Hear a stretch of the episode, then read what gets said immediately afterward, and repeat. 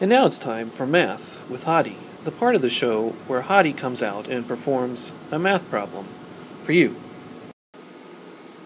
In this episode, we're going to verify trig identities, but maybe the identities are going to be a little bit more difficult than what we've done in the past. In our next example, you can see on the left-hand side of our identity, we have sine theta, cosine theta. On the right-hand side, we have sine theta and cosine theta. So everything's in terms of sine theta and cosine theta already. Well, that means I just have to think of something different to do. And I'm going to focus on the left-hand side of our identity.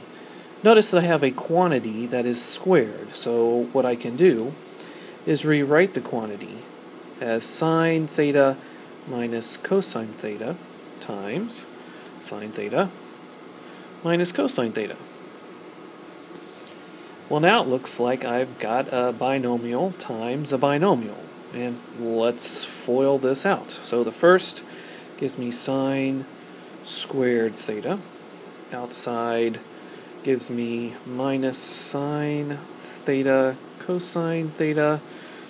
Inside gives me minus cosine theta sine theta. And the last gives me uh, plus cosine squared theta. Well, if I manipulate this left-hand side now, I'm going to rewrite sine squared theta plus cosine squared theta minus sine theta cosine theta and I'm going to rewrite this here as simply sine theta cosine theta using our commutative property of multiplication. And therefore, I can simplify this more now. I know that the Pythagorean identity sine squared theta plus cosine squared theta is 1.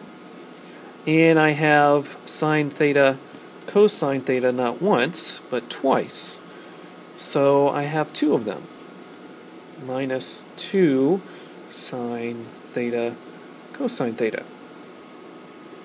Oh, which just happens to be the right hand side of my identity, and therefore I have verified the identity.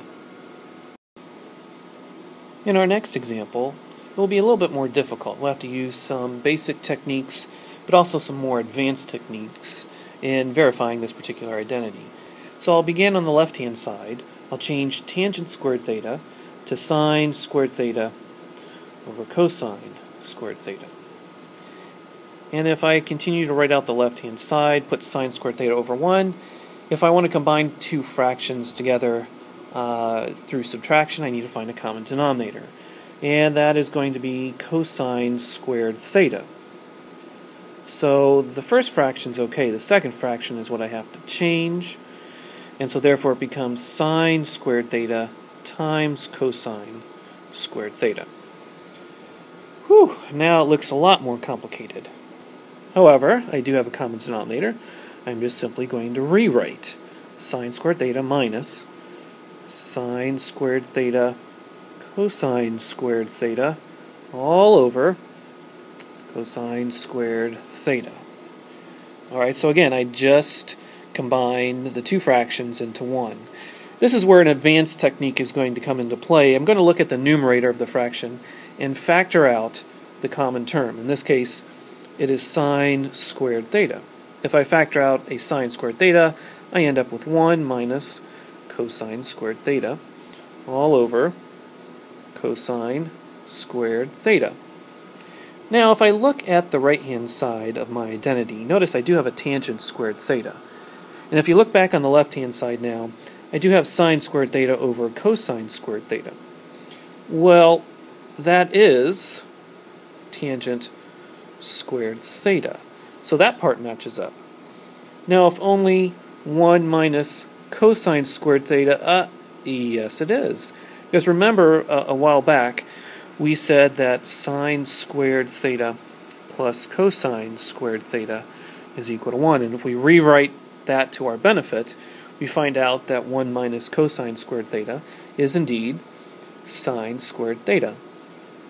And if we just rewrite using our commutative property multiplication, we get the exact same thing, sine squared theta. tangent squared theta that is on the right hand side of our identity, and therefore we have verified the identity. This has been Math with Hadi. Thanks for watching.